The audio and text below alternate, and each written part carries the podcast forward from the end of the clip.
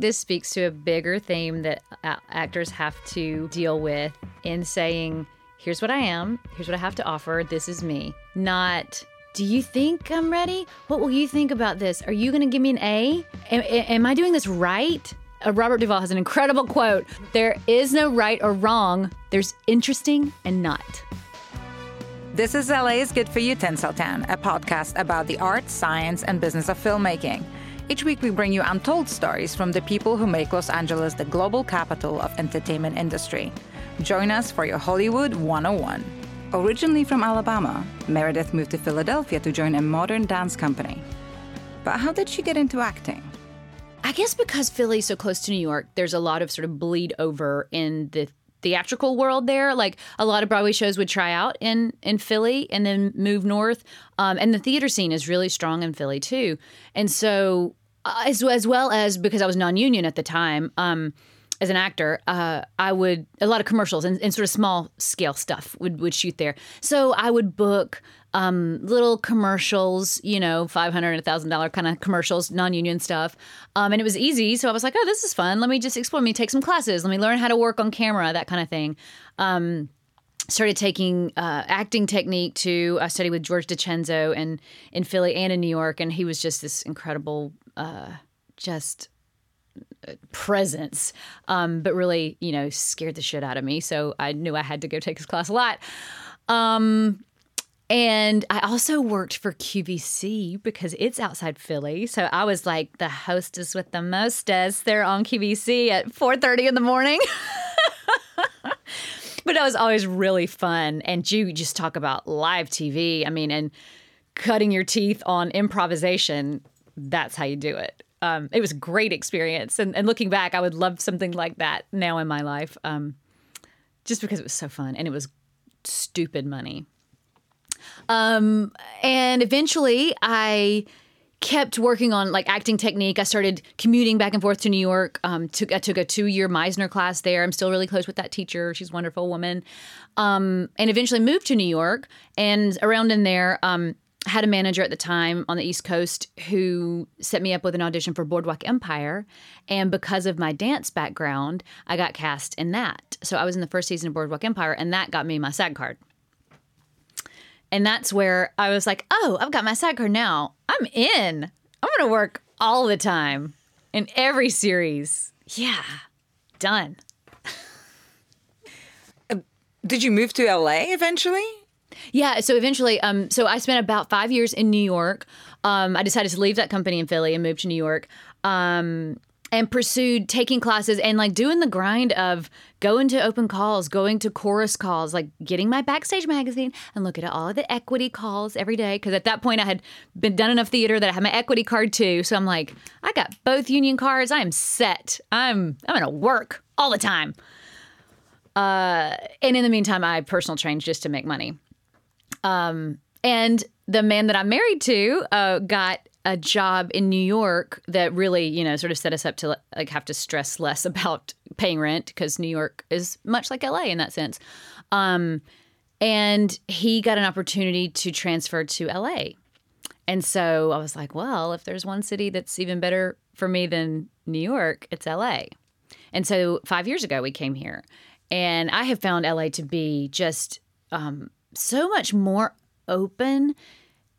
A friend who traveled to LA when I was still living in New York came back, and I was wanting to move already, and so I asked him how he found LA and compared to New York, and he said the most brilliant thing. He said, "New York is a no city, and LA is a yes city," and I have absolutely found that to be true. Even if the yes is completely blowing smoke up your ass. It just feels nicer than having a door slammed in your face, even though you know your answer in New York, whereas in LA. Like if I actually did all the jobs I've been offered in LA by now, I'll have a great career. But you know how those projects come and go, and everybody likes to talk. But everybody is manifesting here as they should be. But it's hard to know what's real and what's out there. So you mentioned that you had a manager that helped you land some roles. How quickly did you get your manager, and did you have an agent before? How did that process kind of start? yeah, I'll be as like honest and transparent as I can with this. When I was on the East Coast, I got this manager. How did I even get her? I don't even remember. But she was like a major player, and East Coast managers are a little different than West Coast. I feel like it's just sort of legality of like what they can submit you for and how they can function, because I feel like they can't function as much as an agent as managers here on the West Coast. I don't know. It's been a minute since I've thought about that. But when I moved to the West Coast, I stopped working with that manager. I had a commercial agent on the East Coast, but I never had a theatrical agent. But on the East Coast, you do things like, what is the word that they use? It's not hip pocketing. I forget the word, but it's essentially like dating. And you can be dating like 2 or 3 different theatrical agents on the East Coast, and they want to do that to sort of try you out and see if you'll book. So is it freelance? Maybe that's the word. I think that's the word. I'm freelancing with so-and-so and so-and-so. But I never got signed on the East Coast. But when I came here, I did a few showcases. And a woman I met at the very first showcase I did, I really bonded with her. I liked her a lot, and she liked me. And that was when I came out to LA to kind of stick my feet in the water before we actually moved. And as soon as we moved, I did another showcase, and she happened to attend. And after that, she was like, let's work together. This is going to be great. And she was wonderful, and I had a really great tenure with her. She, because of her own health, decided to leave the business about a year and a half, 2 years ago. Her daughter is a celebrity in her own right, so she decided to just manage her daughter. So she left the business, and her replacement at the agency, we seemed to hit it off, I thought. And after pilot season this year, y'all, this is where it gets real. She dropped me after 5 years with that agency and, you know, a lot of like life ups and downs. Yeah, I got dropped in April, which was really the first time that's happened to me, which is kind of rare, I'm realizing. You know, the more I talk about it with my friends, they're like, oh yeah, I've had 2 or 3 agents, and like, oh no, I'm decided I'm not working with them, or they dropped me, so whatever, I'm moving on. So I'm just like going through that own process of like, oh, that really stung. But then realizing, oh, I'm taking that personally. It was a business. I didn't make enough money for her. That was like the line in the sand. I think it is something that, you know, there's a lot of shame around. You don't want to talk about being dropped because it I feel like it makes me look like I'm the loser in the situation, and it's just business. I do have a wonderful manager who is so supportive and nurturing, and her name happens to be Meredith, so you know she's a great person. So we talk a lot, and she's very nurturing and supportive, and like helps me sort of strategize and cultivate what our next steps will be. And we actually had a really great conversation yesterday, and part of me, you know, I understand, going back to like the business side of the agent relationship, they want to make money. I, of course, want to make money, but I also want to make projects that I believe in and want to be behind and want to be a part of. So I can put my energy into making projects move forward. And I think that's what I'm doing right now. And I also feel like proving that my name has value is something that's important for me as an actor to do, because so many of my friends, and me included, have booked jobs that I have essentially like orchestrated because of my own relationships. So I will definitely continue to do that. But one of the things is I don't want to like convince an agent to take me on their roster, because in 6 months, then they're going to be like, who is this girl? Why are you repping her? Drop. And it's going to happen. I would rather spend my energy adding value to my name, proving that I am a viable, you know, commodity sounds gross, but, you know, that I can make money as an actor and as a producer, and have an agent who sees the path to take me and my career forward, sees my value, and wants to work together, find me. You know, I feel like when you're doing the work and when you're moving forward, the right partner will come find you, rather than me trying to beg an agent to put me on their roster. Yeah, I guess it's always better to be chased rather than to be the chasing one. Right. And, you know, I have one of the things that very first agent that I got in L.A., she told me, she's like, it's your job. You're new to L.A. It's your job to get to know everybody, especially every casting director in town. So I did not take that responsibility lightly.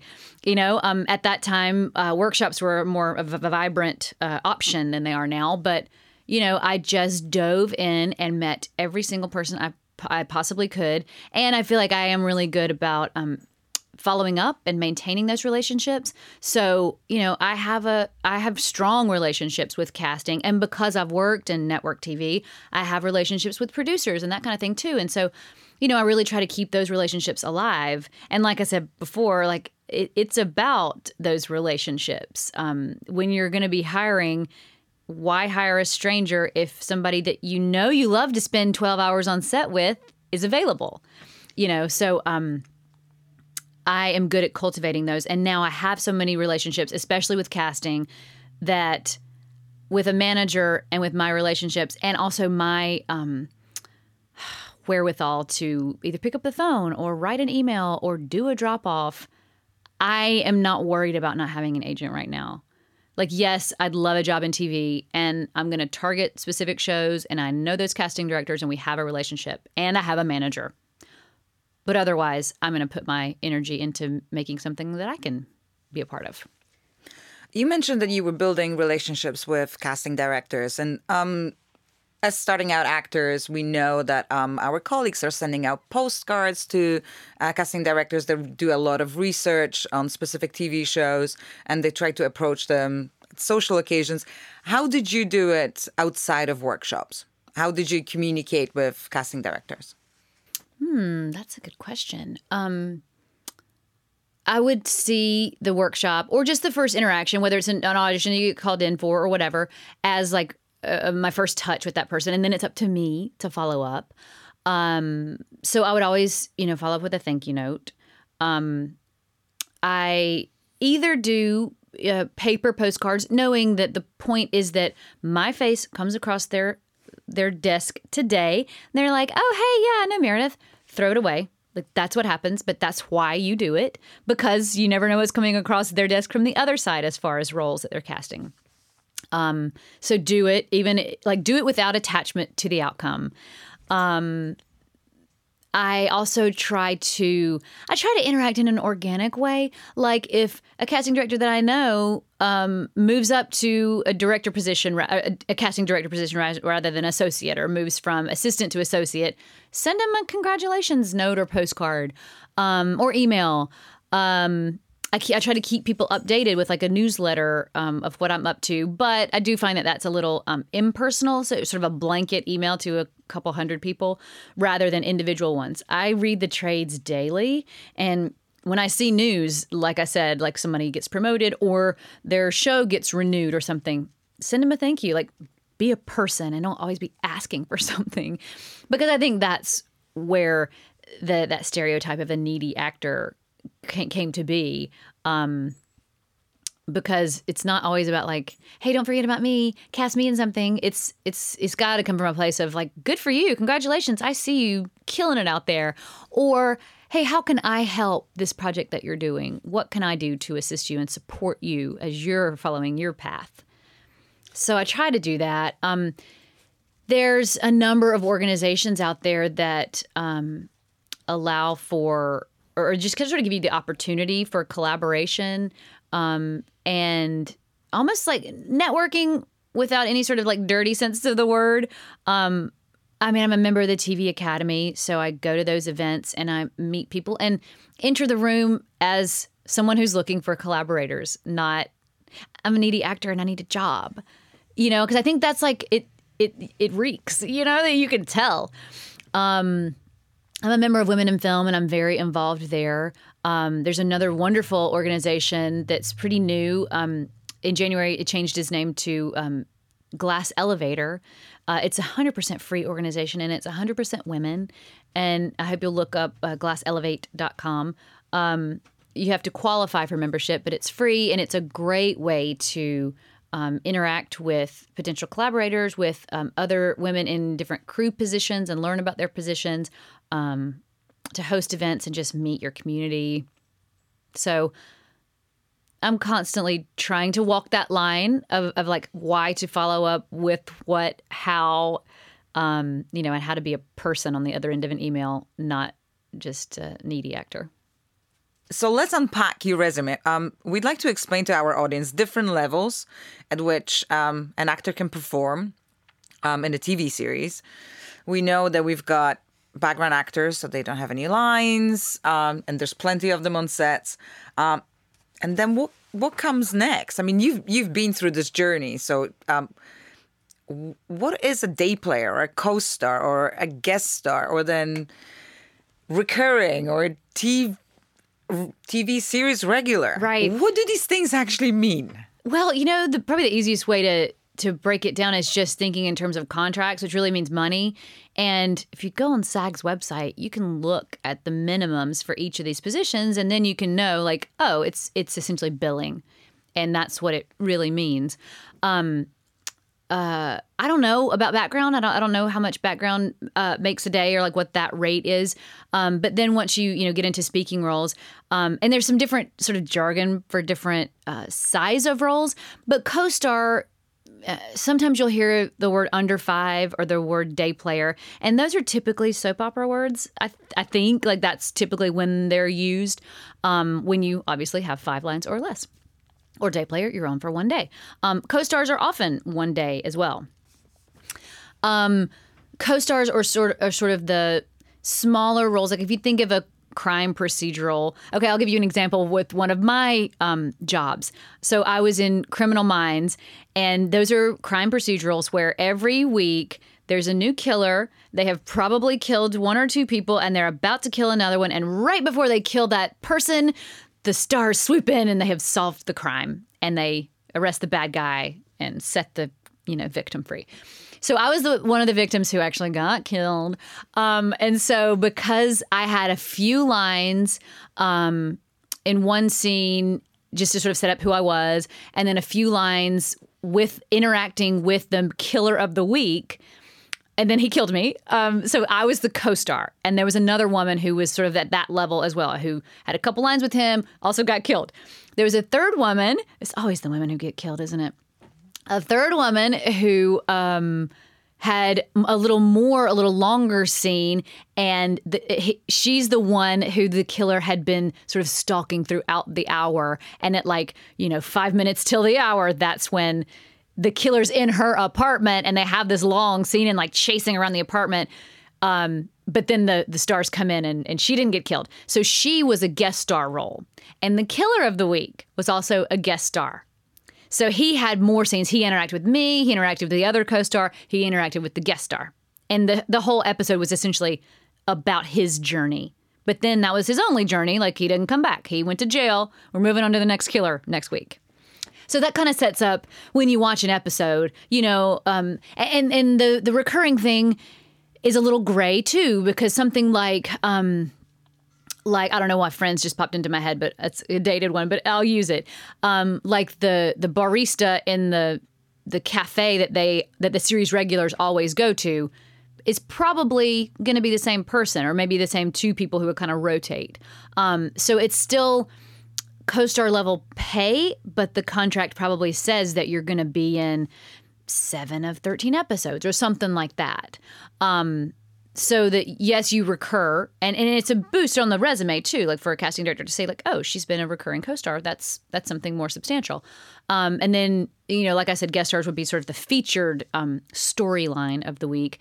But you can also be a recurring guest star where you might be, I don't know, the lawyer of a main character who is in and out of the courtroom for the entire season. So you might come back, and your contract would say how many episodes you're going to be in.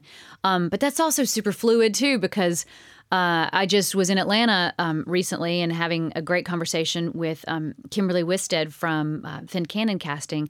And she was talking about how, she can't even count the number of times where they hired a co-star, and the writers knew that small role had the potential of recurring. And then because the actor showed up and was a great person that they just liked and brought some imagination to the role, that the writers were like, oh, we see how this could go, and we'll add to it and we'll expand it. And then this co-star can become a recurring co-star, but it could also become a guest star. And of course, there's always the possibility that could elevate with screen time to become a regular on a show.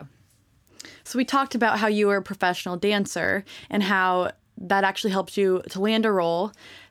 Do you think that your dancing has been a handy skill while auditioning? Oh, for sure. I mean, it's rare that I get to move in a TV audition, you know, like, unless, I mean, now there's a couple of shows that are about like performing arts high schools. And so those are the kind of shows that I target because I have not only a special skill, but like I'm a professional level, you know, at this thing that I can do on camera, on cue without any other help, you know. So for sure, I feel like it's a huge benefit. It's something I wish I got to do more often. You know, I'd actually love in my own producing life to find a script. Ooh, so anybody out there who has a script about dance that I can incorporate, whether it's a short or even a feature, you know, I'd love to. It's one of my passions to bring dance to a larger audience. So definitely to bring it on screen, like through media, is a much more powerful or widely available medium than concert dance, which is where I came from. But, you know, to be able to tell a story about finding your voice through movement, or to speak to young girls at the moment where they're having so many issues with their body and how they, you know, compare to their other friends and how boys think about them and all of this stuff, to empower girls to see themselves in a more positive light. And to take ownership of their body and how it looks. And that is, this is an amazing vessel that you get to have and to love it rather than to start off as a teenager already hating it. I had that revelation not too long ago when I realized, oh my God, it's been like 20 years that I've been hating my thighs. And I'm just like, what the fuck is wrong with me? No, it ends now. Stop. And I'm going to tell myself every day how much I love me. You know, and how much I love my body, and really cultivate that. And Lord, to do that when you're in your late 30s rather than when you're in your late teens sets you up for a whole different life and a whole different perspective on how you move through the world. So to empower young girls to love themselves, especially through movement, is something that, you know, any writers out there with a story like that, find me. And how about being from the South? Do you find that is a disadvantage or an advantage when you go into audition? Well, that's another thing I focus on. There are a lot of shows, one, of course, that shoot in the South, but that are also set in the South. And so, look, it's part of my DNA. It's like how, you know, for the first 20-something years of my life, the influences are strong, and it is just a part of who I am. It's a part of who walks in the room. So why not take advantage of it? You know, I'll have a couple of drinks and my Southern accent will come out a lot more. But I can definitely call on that easily and authentically, and I feel really comfortable doing that. And so for sure, it is an advantage. And so I target shows where I can bring my full self, you know, because I think, especially at my level of going out for larger co-stars and for guest stars and that kind of thing, I am looking to empower a show with my authenticity, with like, I walk in the room and I just am that thing. It's not, can I be it? Can I become it? You know? And so, for something to just fit like a glove, especially when shows are set in the South, and I can bring that element to it authentically and immediately, it's a huge benefit. There's a lot of Southerners out here in LA. And so I find I literally have Roll Tide on my resume because I graduated from the University of Alabama. And I can't tell you the number of times that I've had great conversations. I mean, usually about football. Come on. But because that's on my resume. But, you know, it's a different conversation than I would ever have had if I had not put that on my resume. Have you ever gone into an audition and actually done an American accent on purpose versus keeping your Southern accent? Or do you typically just keep your true, authentic accent? I think it depends on the project. Because, you know, especially for TV, especially if something is established and I can watch a couple of episodes, I'll know where it's set and I'll know the world. And it'll be in the breakdown whether or not this woman is Southern. Because so often my auditioning process now is self-tapes. If I feel like there's an inkling of like, there might be the possibility that my Southernness could be a benefit, I'll do two takes, one with and one without. But typically if I'm going in a room and it's not in a breakdown anywhere and the show is not set in the South, then I'll go in neutral. Do you think you have a type as an actor? I think everybody has a type, and it's like, it's up to you to know that and to be true to it. Because humans are judgmental, and it's not necessarily a bad thing. You walk in the room and somebody, like, you're ticking off these mental boxes of like, oh, you do this, this, and this. You look like this. This is the type of job you would have. I mean, especially in casting. I have a hard time looking more blue collar, you know, like looking more working class. I definitely don't look like I'm strung out on drugs, you know, like I wouldn't be that victim in a procedural. I walk in the room with, you know, an upscale polish because I'm Southern. And, you know, like my mama liked things like makeup and do your hair and, you know, you wear makeup all the time, even to the gym. So I love fashion. So I really like to get dressed and enter the room with all of that. That's just me. So that definitely influences, you know, my type. I even like to say I'm a bullheaded Southern belle. I often worry that people think that means you have an accent and you can't lose it. So, you know, that's a line to walk to. But there's some great resources out there for actors to sort of figure out their type, because sometimes your visual is different than the way you think you come across.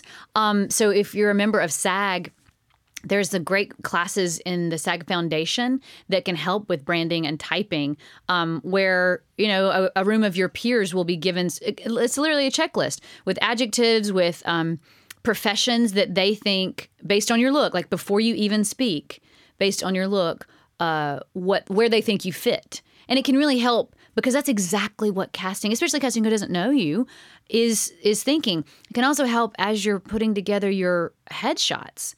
You know, like I don't have a headshot that looks like I'm a strung out heroin addict, because I think that's a real stretch for me. And I right now, it's not, that doesn't make sense for me to try to stretch to that when there are so many women who can fit that immediately without blinking. But I do fit different types. And so I want to make sure my headshots say like, oh, she could be this or this or this. I took this incredible course through this this wonderful man named Sam Christensen, who sadly passed away last year. And he was just such a generous human, casting director, but who developed this whole technique for typing, but really for sort of knowing yourself and knowing what you bring into the room, which gave me a whole confidence into, again, how I walk into the room. But when I read a breakdown, like, oh, is this my essence or is this going to be a stretch? And sure, there's room for stretching as an actor, but what I'm going to book is the thing that I book over anybody else, the thing that I book without trying. And so through Sam's class, we came up with it's kind of a list of like adjectives or things like that when I read a breakdown and I see certain words, I know that people see me as those things. You know, whether it's like sophisticated or relaxed or independent, intelligent, graceful. I mean, you know, 30 years of ballet, it's hard to not walk in a room with some sort of, like, I have an upscale feel to just the way I move. So reading those kind of things in a breakdown makes me say like, oh, I am really right for this. So I am going to make sure I get submitted and make sure I get an opportunity to be seen for it. You mentioned that you studied Meisner. How do you prepare for auditions now? Do you have a checklist? Do you follow a specific process? You also mentioned that you do a lot of self-tapes. I do a lot of self-tapes. Lord, this is like the new name of the game. I'm just so impressed with actors these days, because you literally have to be a filmmaker to be an actor, to be a viable candidate for a job, because you have to know how to set up lighting and a camera, even if it's your iPhone, which I totally tape on my phone because I have the iPhone X. It has an amazing camera. But I have also had a DP come over to my apartment and help me set up the light, so I know exactly how to do that and, you know, have a proper backdrop. And I have a shotgun mic that I use. And, you know, you have to know how to edit those things to be able to submit them. And you got to be able to do a lot to be an actor. And just remember, actors are impressive. Just remember, actors out there, it's noticeable. You're impressive. What was the question? Sorry, how do I prepare for an audition? So yeah, since my Meisner days, I mean, I'm glad that was my foundation, but I've definitely grown into other techniques and sort of adding things to my toolbox and being able to approach things in different ways. I'll give a couple of resources that I love for specifically this kind of thing. My first couple years in town, I studied with a coach named Diana Castle, whose studio is called the Imagine Life Studio. And she is just the most wonderful human being. You know, take her class. Everybody should take her class because it just makes you be a better person. Not even a better actor, a better person. She teaches empathy like nobody else. And so the way she tells her actors to approach a script is to, quote, absorb the script, which really just means to activate all five senses. So I take my time when I get sides. Say it's 4 pages. In an ideal world, I like to do the same number of hours as the number of pages to really like do all of my work that I want to have a fully fleshed out my take on the character. Sometimes I don't get that much time, but so I really take my time absorbing the script, which is my way of saying memorizing, because I don't like to memorize it by rote. I like to absorb through imagery. And then I will record the scene partners' lines. Like I just record them on a voice memo on my phone, leaving space for my lines. So then I can run it and make sure I have it down pat. So I'm not leaving too much space like during the actual running of it. I will challenge myself once I think I know it to run it while I'm doing an activity, while I'm like literally sort of trying to live in the world that the script is taking place. So improvising within that. And this is all stuff that my current acting coach, Stephen Book, has sort of given us a good guideline to make strong choices in auditions through after I've really gotten it down in my brain and in my body. I'll make some emotion choices, like break down the script into beats and choose. And it's always about what did the writer intend. So I'm trying to look for that, especially in TV. It's kind of easy to figure out, you know, why is this character appearing in this series right now? And so to make those choices based on what the writer needs this character to function as in this episode. I also use Amy Linden's book. I forget the name of the book, but it's if you just look her up. It's an audition sort of technique, and it's literally a checklist. And she wants you to go through and be able to answer these. I think it's 15 questions about things that you should have gleaned from all of this work, sort of mining the script at this point in your rehearsal effort. And then if I'm putting it on tape, that conversation I was telling you about recently that I had with Fincannon Casting, Mark Fincannon made this really great, he sort of gave a note to the group and said, he thinks you should turn the camera on and then do like a 10-second improvisation in character in the world of the script and then start the, you know, the sides, go through the whole sides. And at the end, have another little improv that's happening, like what's next in the world of this person. And then, of course, before you submit that tape, you'll go in and snip off the beginning and the end, those improvisations. But it'll just give the character life. So it's not like an actor robot who suddenly hears action and says the first line. You know, Diana has a wonderful quote. Oh, I hope I get it right. Just because you know your lines doesn't mean you have anything to say. And I just love that because it's about bringing a human being to this role and to the script and to what the person on the other side of the camera is seeing. Do you still get nervous for auditions? For sure. I mean, I think that means you're alive. I have decided to shift my language around it and to say I'm excited. And even just to not use the A word anymore, but this is a totally Diana thing, it's an opportunity. Like, I get an opportunity to act today, and I am excited. You know, so that's how I can talk about these audition opportunities. Because audition feels needy, and opportunity feels exciting. So, you know, a shift in language for myself is, it also helps me detach from the outcome. Like, I already get to act today. I'm going to go in there and do my take on this. I'm going to be this character for the 3 minutes that I'm in that room. It's my job during that 3 minutes. And then whatever happens, happens. Maybe they were looking for a blonde, you know. Maybe I look like the director's ex-wife. I can't control any of that, but I can control my take in the room for that 3 minutes. Do you have any tips or tricks that you do to relax your nerves before? I've heard some people meditate. I've had someone told me that they take incense or they take Like essential oil? Essential oil, and they smell it before they... Some actors just have a different routine every time. Do you have a certain routine that you do? Not necessarily a routine, but I try to be conscious of, is the character nervous or is Meredith nervous? And if the character's nervous, great, use it, go. But if the character's not nervous, then I don't have any business being nervous. You know, that's not my job in this moment. I really focus on, you know, one of Diana's big things that is really important for all actors is you just have to take on the story as your truth. So quit saying the character's doing da-da-da-da. It's I am doing so-and-so. So like, what am I actually there to do? Am I there to talk to the police after my son disappeared? Or am I there to talk to a casting director as a nervous actor about this story about a woman who's talking to the police about her son disappearing? No. I'm there to talk to the police about my son disappearing or whatever the story is. So I really focus on that story and like, I'm there to talk to the police. I've got to tell them the facts or whatever the imagined story is. I really try to dig into that while I'm sitting in that waiting room.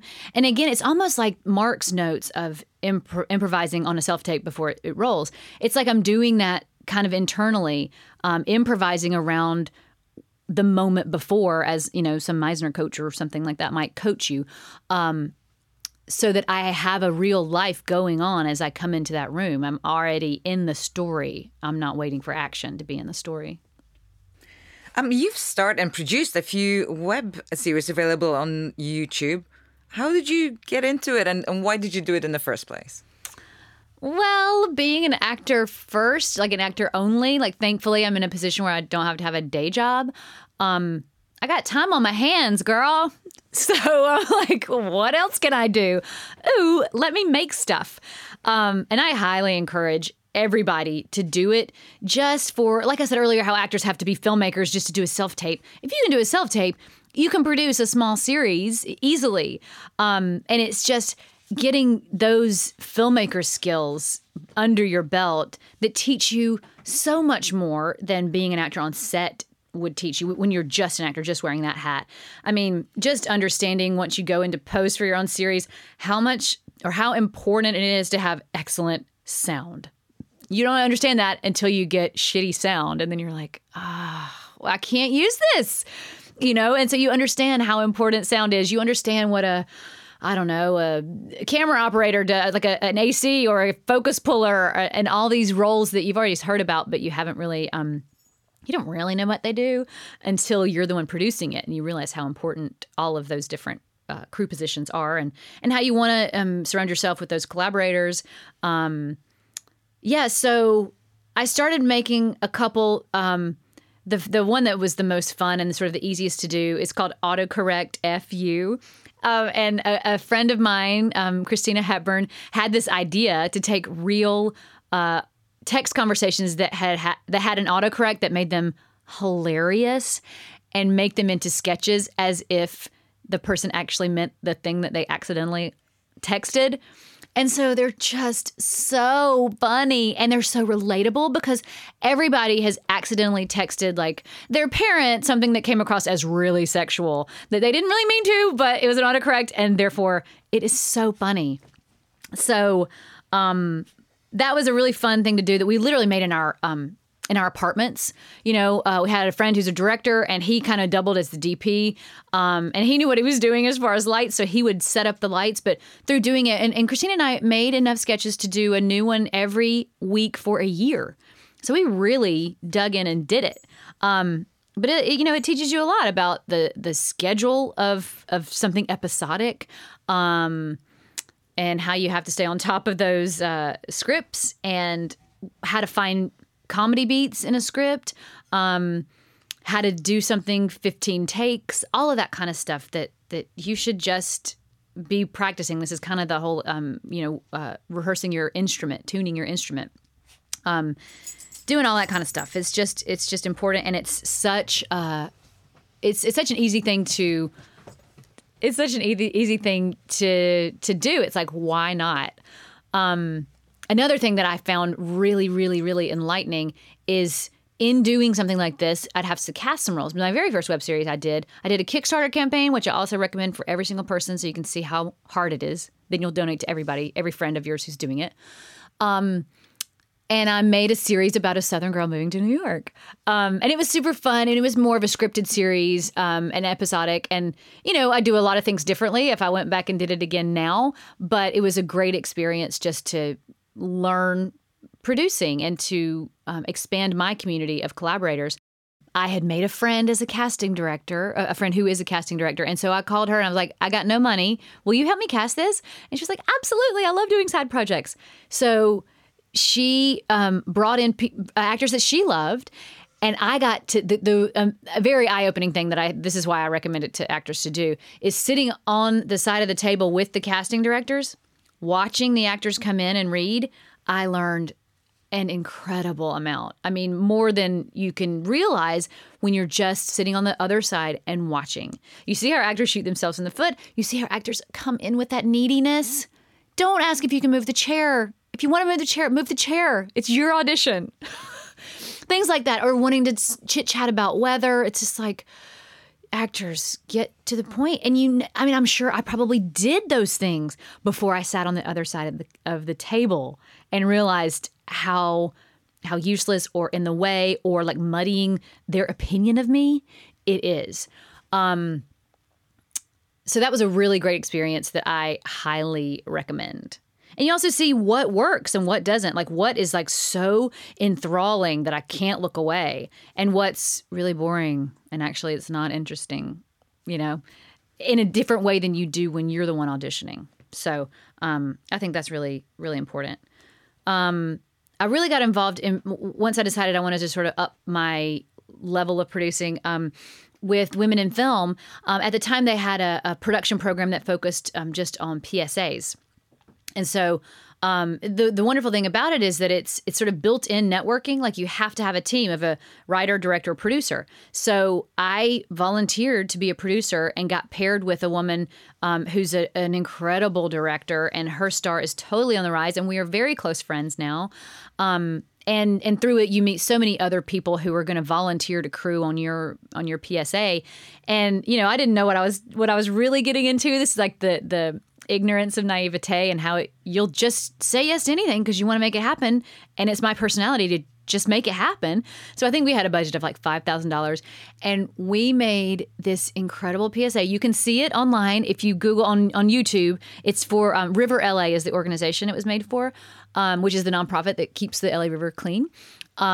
If you go on their YouTube channel or if you just Google on YouTube, bird photobombs selfie, it'll come up. But because of honestly having the Women in Film name behind us, I was able to pick up the phone, which also just makes you shameless and fearless. So just do it. Pick up the phone and call and say, like, I'm making this PSA for a nonprofit. They don't have a budget. We have no money. Will you help us? And you'll be amazed at the people who came on board. We had a Red Dragon camera strapped to a drone. Like, we had to go through the FAA because we're working on a drone on the LA River. We had a cast of probably more than 80 people. We had vintage cars, skateboarders, a Tai Chi group, kayakers. I mean, it was looking back, I'm just like, oh my God, we accomplished so much in that production. And to put the whipped cream on top of this sundae, we went to Sony and asked, because we had a connection through River LA, for a CGI bird. They made us a CGI bird. So the premise is that a bird grabs somebody's camera while they're taking a selfie and flies over the whole LA River. And you see all the things that are happening on the river. And it's really a beautiful story. And this incredible CGI bird that we got donated to this production. So it's probably a $100,000 commercial that we made for $5,000, you know, just because I was given that task and I was just like, well, what's the worst they can say? No. I'm going to call them and ask.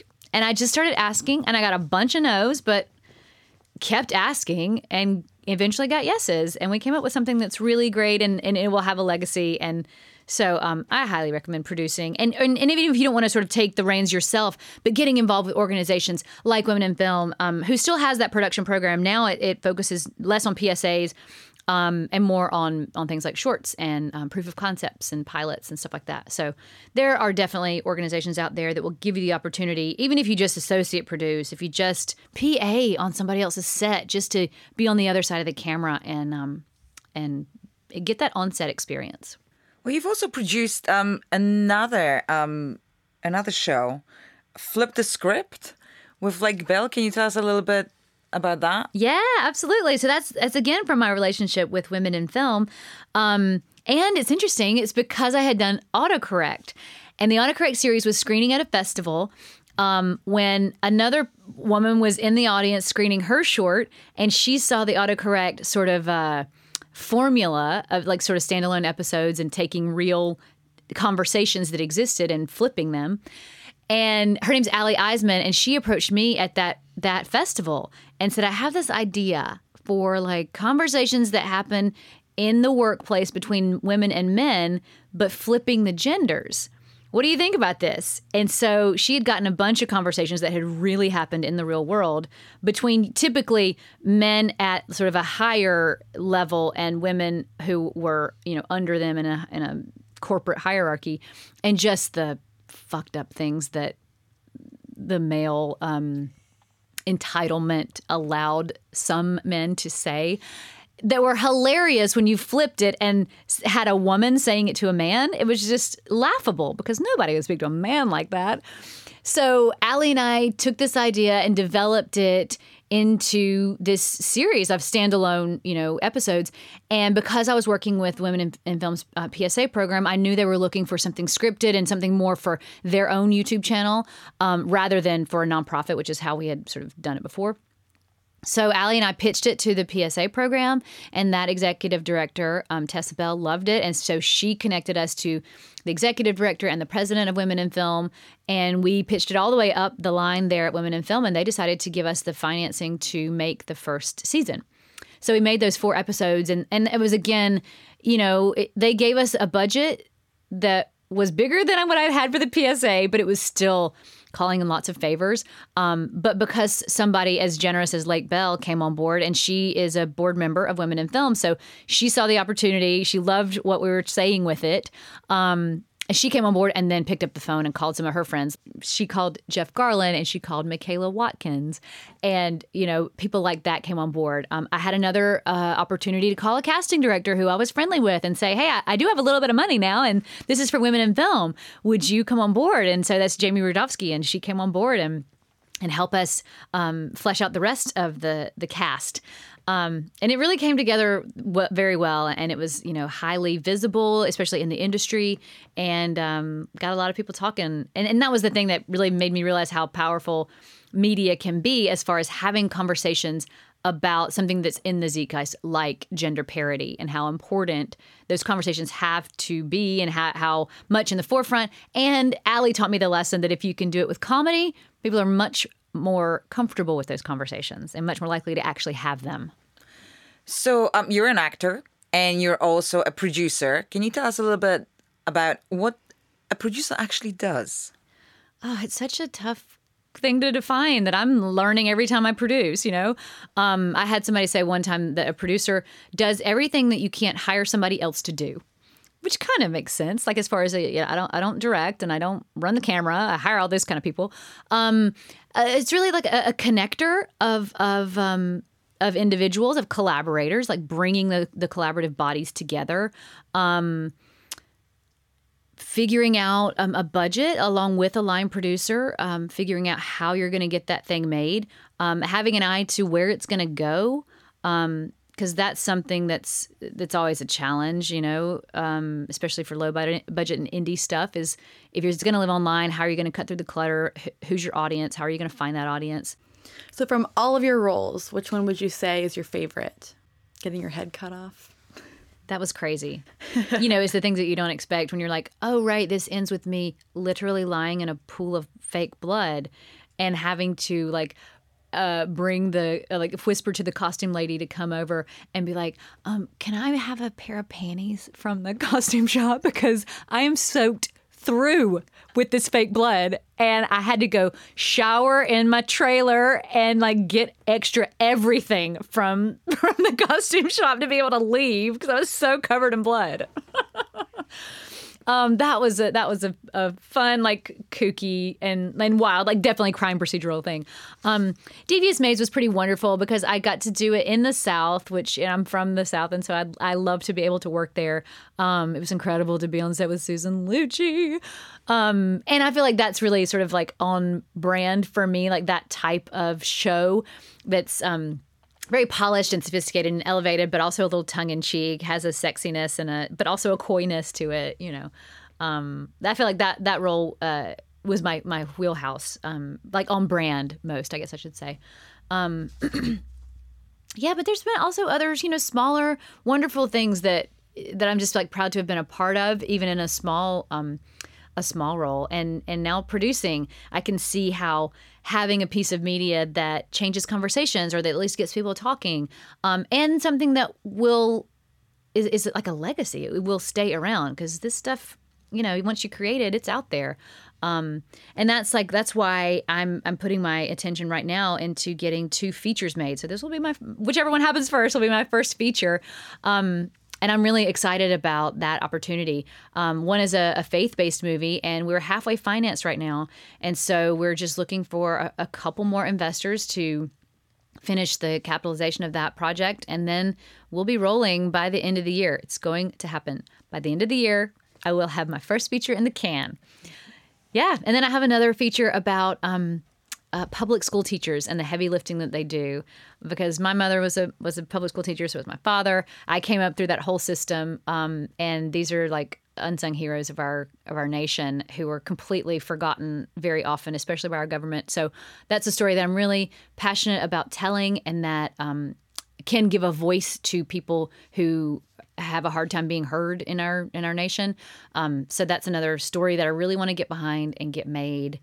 And that's where it excites me to be able to have some energy to put behind a project, even if it's, you know, figuring it out as I go. Because one of the things I realize as I step out of the acting path, you know, completely focused on that, as I start to have other interests that I want to cultivate, I realize everybody else is figuring it out too.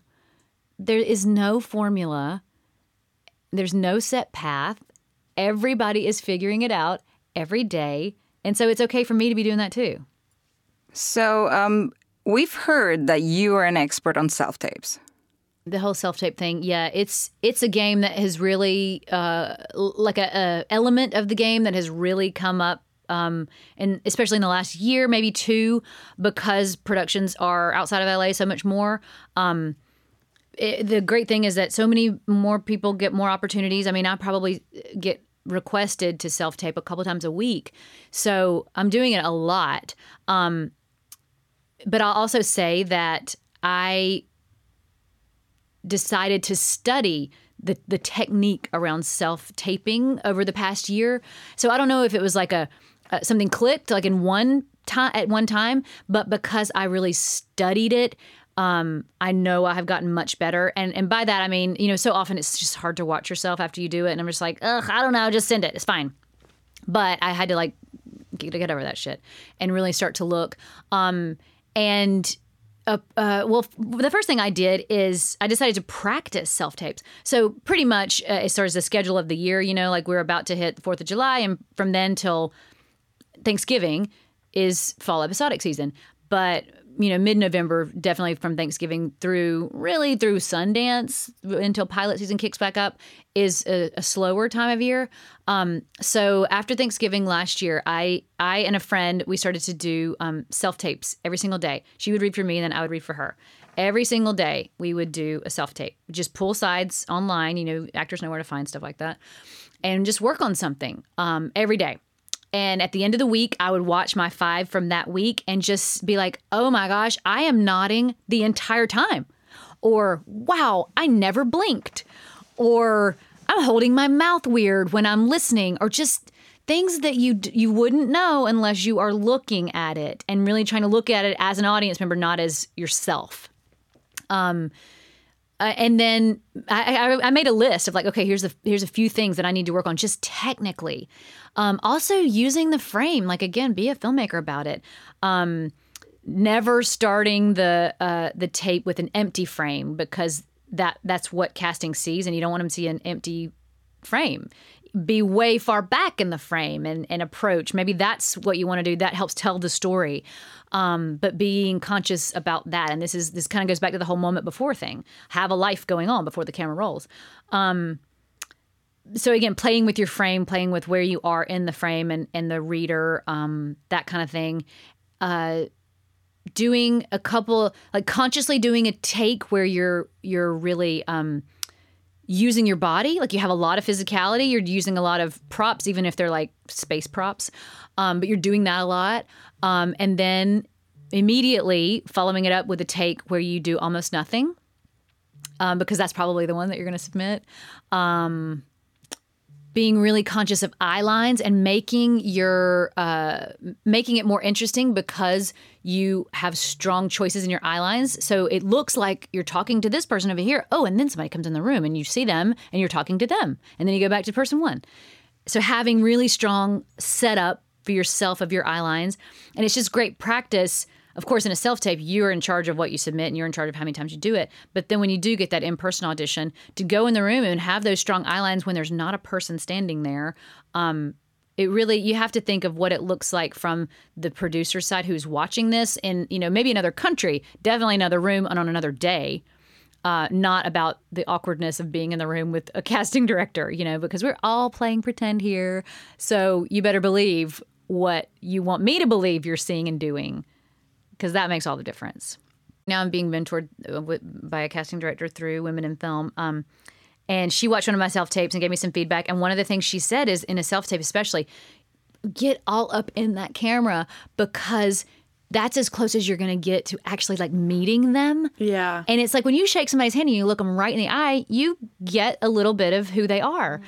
But you don't get that opportunity in a self-tape. So really connect with them as much as possible. Let them like get close to you, rather than trying to show more of your body and like your physicality, because you can do that maybe in the slate, but get up in there to let them see you so they feel like they know you and they know what you're bringing.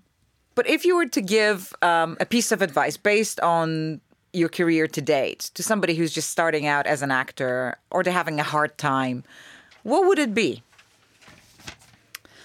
It's a hard one. It's a big one. Well, like I said a moment ago, I think that's really important. There is no formula. And so to compare yourself to someone else is just devastating because there is no formula. Their path is not your path. It is not like the corporate world where you might do an internship and then get offered a full-time position and then climb that corporate ladder and then you're the president of the company. It doesn't work like that in this industry until it does, and that's the thing. So it's completely unpredictable. I would say, I had a friend say this to me a couple of days ago, it's learning how to be happy even if it doesn't happen. It doesn't happen for you, whatever it is. Learning how to be happy anyway, because the probability of, quote, it happening is very low. So approach life like it's not going to happen. Find something that brings you bliss, that makes you want to get up out of the bed every day, and find a way to make your daily path bring you something that you're grateful about and that you're happy about. Because that is in your control, and there's so much else that's not.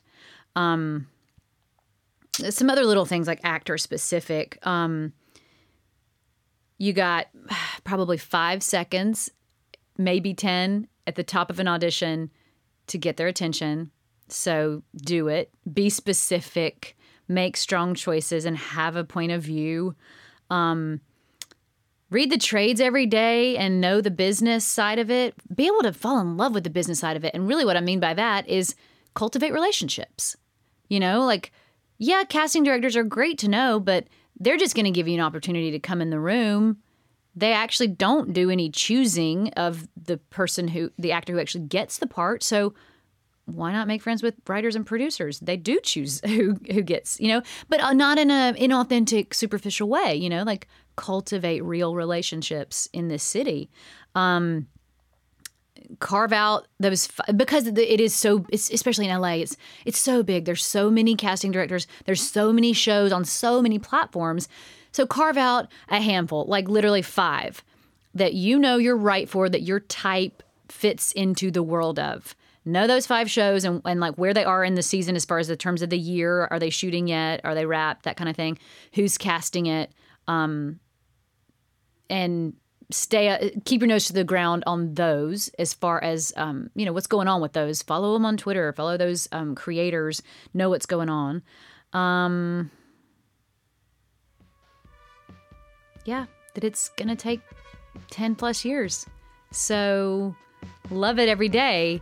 And find a way to be happy anyway. And that's all, folks. You can catch us on Instagram and Twitter at LA is Good For You. Our podcast is recorded at Rocinante Studios in Delray. Recommended for all your low-budget recording and sound editing needs.